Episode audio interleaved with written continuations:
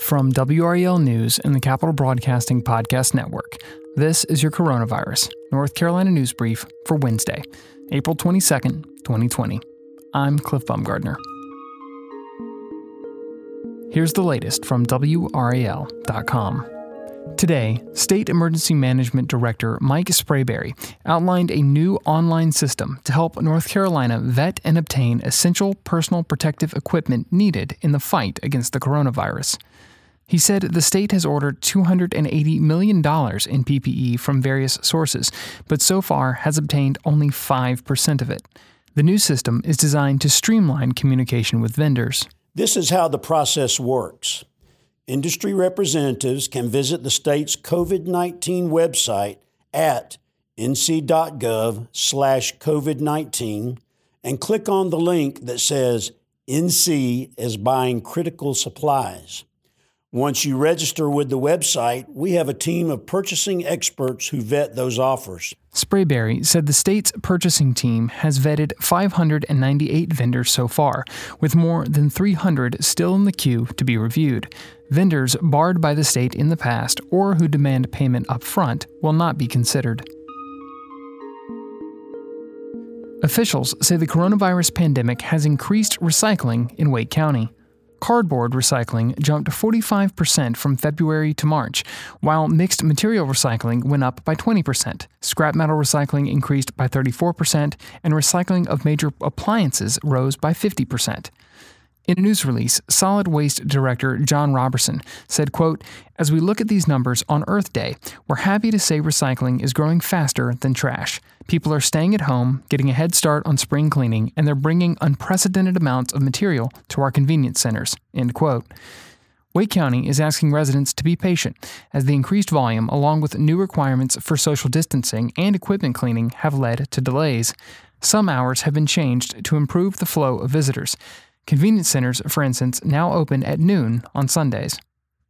Today, Commissioner of Prisons Todd Ishee said there are no current plans for mass testing of inmates at state prisons. Mass testing was performed recently at Neuse Correctional Institution in Goldsboro, which found more than 400 of the 700 inmates there had been infected. Outbreaks have been reported at only 10 state prisons so far, with the second largest being the 19 cases at Pasquotank Correction Institution in Elizabeth City. Meanwhile, the state health plan has obtained more than 20,000 coronavirus tests to be able to test more than 16,000 correction officers and other employees at the state's 56 prisons over the next few weeks. Yesterday, an inmate at Pender Correctional Institution in Burgaw died of coronavirus related complications, becoming the first person in the state prison system to die of the virus. Go Durham is limiting the number of passengers allowed on each bus to 16 to make it easier to maintain social distancing on buses during the pandemic. When the number of riders on a bus reaches 16, the operator may change the header destination sign to bus full to alert riders on the street that they may need to wait for the next bus. Drivers also will stop and inform riders of the situation.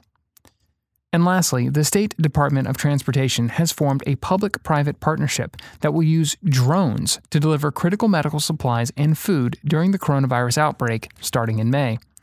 WakeMed, UPS, and Matternet are planning to start using a drone to shuttle miscellaneous supplies and equipment between WakeMed's main hospital in Raleigh and the WakeMed Garner Healthplex.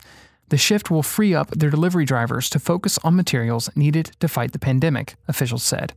In Holly Springs, Flytrex is planning to deliver food from multiple restaurants in a shopping center to nearby neighborhoods, helping people abide by stay-at-home orders. In a statement, Transportation Secretary Eric Boyette said, quote, North Carolina has been a leader in demonstrating how drones can help people in times of crisis. We look forward to putting this technology into productive use as we work to help citizens and medical professionals during the COVID-19 pandemic.